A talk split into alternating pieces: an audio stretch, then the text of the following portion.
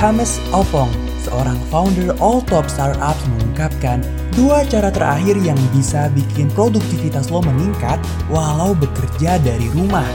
Simak Inspirana, inspirasi anak muda Indonesia.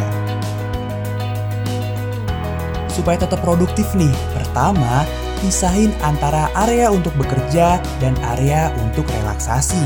Karena ketika lo bekerja di rumah, pasti bakal gampang banget buat lo rebahan depan laptop di kasur padahal dalam keadaan bekerja. Kedua, hindari berbagai kebisingan untuk lebih fokus. Karena bekerja di rumah pasti bakal banyak banget gangguan seperti tawa anak-anak, suara TV dari ruang keluarga, suara bising tetangga, dan lain-lain. Nah yang terakhir nih, tetap bersosialisasi Meski produktif bekerja dari rumah, namun lo juga harus bersosialisasi dengan teman, sahabat, dan kerabat agar kesehatan mental lo tetap terjaga. Lo juga bisa lakuin virtual meeting, video call, telepon, atau sesederhana chatting.